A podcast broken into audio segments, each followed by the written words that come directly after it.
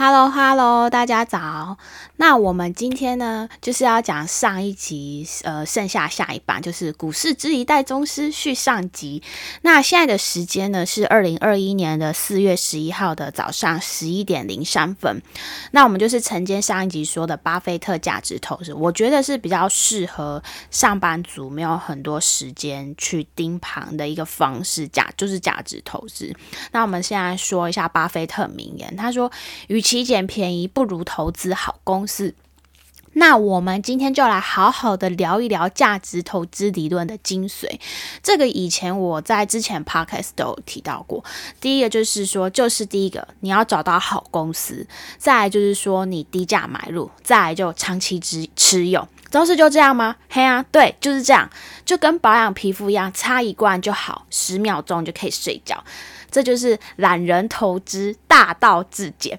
那我们来讲一讲，实际上到底是怎么操作。第一个，他说，首先呢，你就是要找到一个好的公司，然后呢，用力的买下去就对。就像我们常常看到有些人开开心心的，花了很多时间分析了二三十只的股票，然后呢，很高兴的去买，跑了一年，然后再跑了一年，你可能就会发现，这其实跟大盘是差不多的，因为当你的股票买买到呃到达一定的数量，比如说像是二三十只的时候，其实它的表现就跟大盘的相关性蛮像的，差不多有达到九十趴以上。直白一点就是说，我们自己研究了二三十档的股票，觉得自己研究的嗯挺透彻的，其实跟你买一个 ETF 是差不多的这样。所以说呢，巴菲特爷爷他如果要跑赢大盘，那他就已经要挑到那些特别绩优的绩优股，然后用力的把它压下去就对。那我们来看摊开来看看巴菲特爷爷他过去几十年的投资组合，他百分之五十的资产呢都压在那三到五个股票上，就像他去年年底的时候，资产有四十七趴都是压在那个苹果上 Apple。你看他那个钱啊，有五千亿美金那么大，这样子。一半都压在苹果，你说他有多爱这个公司啊？对不对？所以说呢，那选股就是非常重要。那他起家的行业就是我们都知道的那个保险行业。他为什么如此的喜欢保险行业呢？因为那我们就是来说说保险行业它有什么特点。第一就是它长期稳定，然后它一开始就有钱，它有初始资金。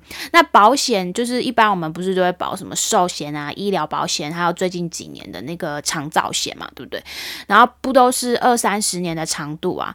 像你在华尔街交易的时候。就是你只要看到他们交易一个非常期，比如说二到三十年，一般他们的对手公司基本上都是那个保险公司，他们就不太会去在乎短期会有一些波动这样。再加上保保险公司它的现金流其实就是很稳定的。再看看我们什么医疗险，还有最近刚刚讲的长照险，那些都是保命钱呢，就是在社会体系的保障里面是很重要的一环。就像很多父母的心态，就是再穷也不可以穷到小孩的。教育啊，所以不是我们小时候父母都会把我们推到那个补习班里，对不对？所以当然就是说不可以穷，要穷到我们的养老跟医疗医疗啊。所以保险这就是一个非常稳定的现金流。那有买过保险的都知道，就是你缴了钱之后，之后要呃过了很久，它才会理赔。理赔给你，所以保险公司因为有这样的特性，就会累积很大量的现金流。我们的巴菲特爷爷他其实就是看上这一点，现金流很多，他就可以先拿这个钱先去投资，然后产生更多的收益，所以他也就重仓了好几个保险公司。那我们就来聊聊，就是他之前投资最有名的叫做该口这间这间保险公司，它最主要就是呃那个公务员。保上上车险的，让呃，就是因为我们都知道会去当公务员的，通常他们的性格就是比较追求稳定的一个族群，所以他们赔付率也比较低。所以当时巴菲特爷爷他就重仓，差不多用二十年的时间，他翻了近五十倍。那所以很多人就是说，哎，巴菲特之后投资这么的有魄力，就是因为他这么敢砸钱，就是因为他前期投了这么投了这么多的保险公司，这样，所以他就会有一些源源不断的现金流。巴菲特爷爷他还有很喜欢一个领域叫做消费品，因为这个行业它其实它的那个商业模式呢比较简单，就是一间公司它做出来的东西，然后就直接放到市场上去卖，所以这里面最主要的就是那个价值。供应链的管理以及品牌的价值。那供应链的管理，巴菲特爷爷就是他，就是看那个财务报表、财报。这其中最有名的，应该就是大家知道他。就是可口可乐，这个可口可乐真的也是很厉害。经过这么多年，也经历过大萧条时期啊。可是可口可乐这个糖水的销量就是一直上来，一天可以卖出去十八亿瓶，诶，可见它这个品牌价值的威力。而且巴菲特爷爷他自己就很喜欢喝可口可乐，连他女儿自己都说他没有看过巴菲特喝过水，每天就是喝可乐。不是说一天他都要喝五瓶的可乐吗？所以他。一开始他的钱还没有这么多的时候，他就已经投百分之二十重仓可口可乐。到现在，巴菲特爷爷他的资金量越来越大，他就已经说，他要是有钱，他就还会继续买。举个例子，就是他还有他当时特别看好那个吉威烈刮胡刀，就是男生刮胡子的那个品牌。他说他每天晚上只要抢到想到全世界男人。的胡子，它就会疯长，那它就可以安心的睡觉，就这样。对，那有人不是说？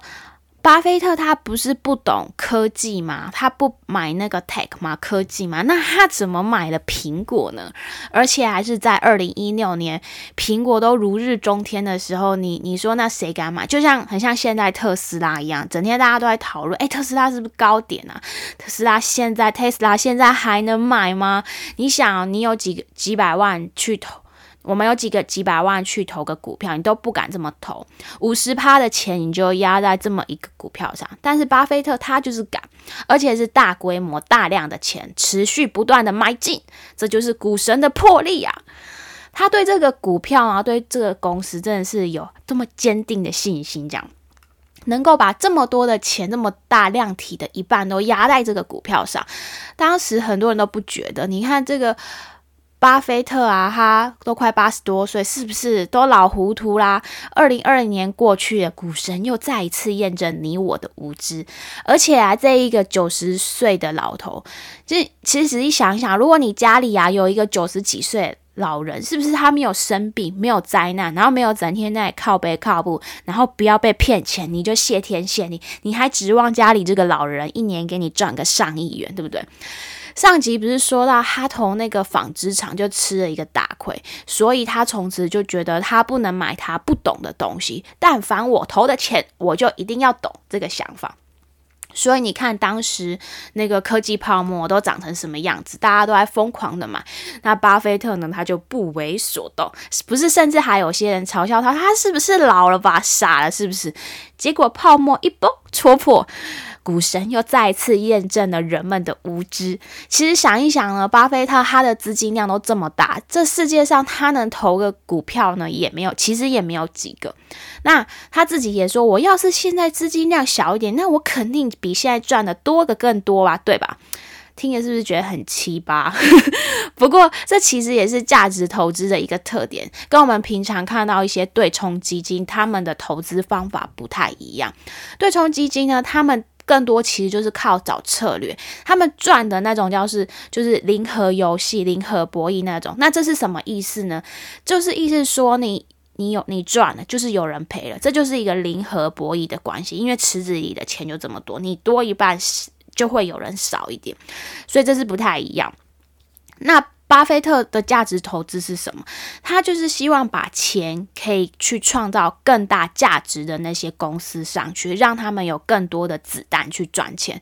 那其实呢，像他们这些大咖界也是会互看不顺眼。就像我的偶像 Elon Musk，他不是就说。巴菲特他整天不就在那边做资产分配吗？白话文就是说，他整天就是在那里分分钱而已，就觉得嗯，对社会也没有什么太大的贡献，又不像我们做新创创业者，思维永远走在那个时代的尖端，要实现人类的梦想。看那个巴菲特，也是看那 Elon Musk 不太顺眼。还什么搞什么比特币啊、狗狗币这些？你们这些就是炒炒炒货币，你们这些就是投机的行为，也不会给人类带来什么巨大的价值。好，反正就是理念的不合嘛，反正就是大家之间平常的斗嘴，我们吃瓜就行了。但是呢，我不管，我觉得呢，不管他们这些对冲基金的大咖靠投投机行为获取很高的收益，或者是说像巴菲特这种价值投资，这些都这些投资都可以创造出更高的价值，也就是说发展出一个时代的红利，或者像说 Elon Musk 他这种属于比较新创圈的人，他自己可以创造出实业，然后带。带动一些技术的发展，然后促进这个社会的进进步。其实我觉得呢，都没有说谁对谁错。再来，我们就来说刚刚说的第二点，就是要找准时间，然后低价买入。就当你看好一个公司的时候，你就是要相信它，然后你要相信它的基本面，不要听外界的杂音，然后随波逐流。就像你当你看好一个女生的时候，你就是要相信她。总是会有人或你妈说她哪里不好嘛，但是我们的内心深处就要有信念，就是嗯，这是一个好的公司，它绝对不会辜负你。就像巴菲特他常说的一个名言：别人贪婪。的时候我恐惧，别人恐惧的时候我贪婪。他常常不是经济危机的时候，就会有一些眼光嘛，就去抄底买一些基底很好的公司，然后赚个好几倍这样子。所以那我们常常就是我们刚刚就讲第一点，一个好公司爆好爆满，确实有些公司就是基本面它不行，但很多时候都是市场市场上的一些新闻啊，甚至是。那个竞争对手发一些报告说：“哎呀，你这个公司怎样怎样不行啊？”这都是有可能的。所以，我们常看到股票投资呃比较久的老手们，就不是常常在群里说买好股票，然后就是把 A P P 给砍掉吧，然后账号密码最好都忘了。巴菲特呢？就是其实像这种价值投资，然后也是不太去看新闻。我其实也是很少看新闻投资，因为我不是像古泰、古拜他们每天都是在在就是研究用短线，我也是就是做其他事情。因为我觉得做那些事情，我觉得心心脏跟你的抗压力要很好。然后扯远，然后呢，当那你找到一间。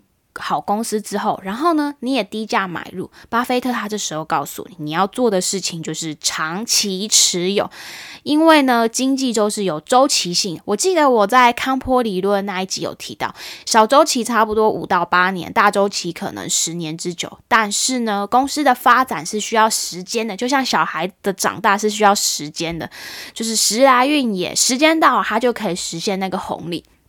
尤其呢是体质好的公司，更需要靠时间去累积的。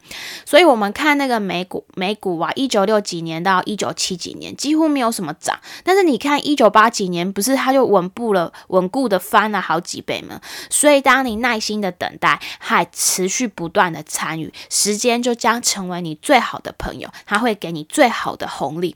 这就是说，我们一开始跟你说，一你一年赚个一百趴、两百趴，嗯，这个好像没。没什么，但是如果你能长期五十年，哪怕你每一年就赚个二十趴，我们上一集有算过，这些都是四万倍的收益啊！